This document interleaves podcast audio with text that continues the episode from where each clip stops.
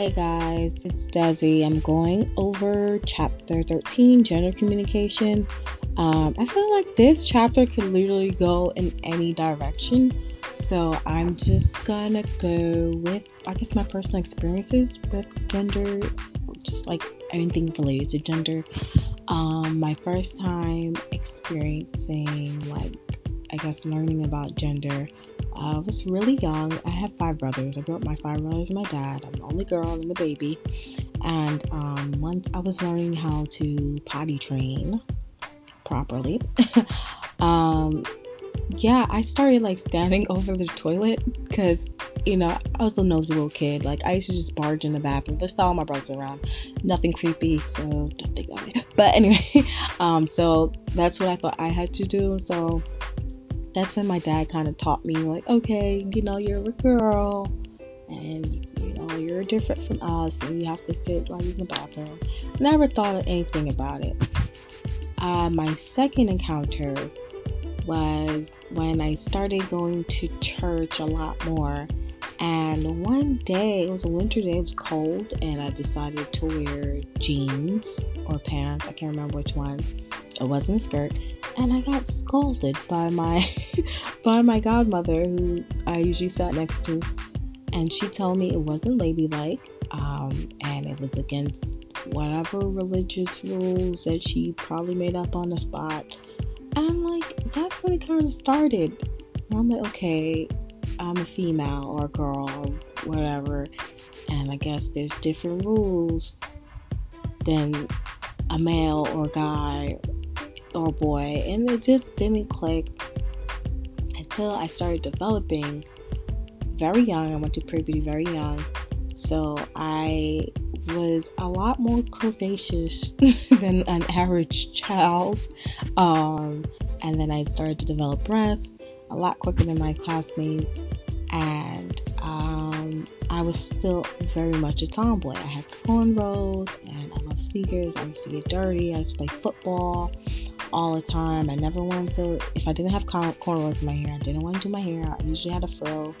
And I remember one day I was at recess playing football with the dudes, and like, I stopped because I seen like these girls brought jump rope out, and I love to jump rope. I'm a kid, I can do whatever I want to do.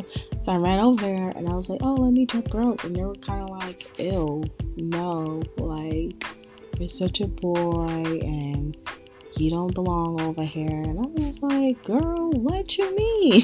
Like, what do you mean I don't belong over here? Like, anybody can jump rope, why can't I jump rope? And they're like, no, like, you should just go play football because since you're such a boy. And at the time, there was a term, a slur called transvestite, which is for transgender, and they called me that. And I was just like, what in the world is going on? Like, why do I feel like I'm always being attacked? Fast forward, I was 15 now, and I was just so sick of my hair and tired of doing it, so I shaved it all off. Oh man, like, this boy I used to like have a crush on, and he like walked into the elevator, the school elevator, and he was just like, why would you ever do that? Like, now you look like a boy. And I'm like, well, I don't know what to tell you. I look like a girl. I'm a girl.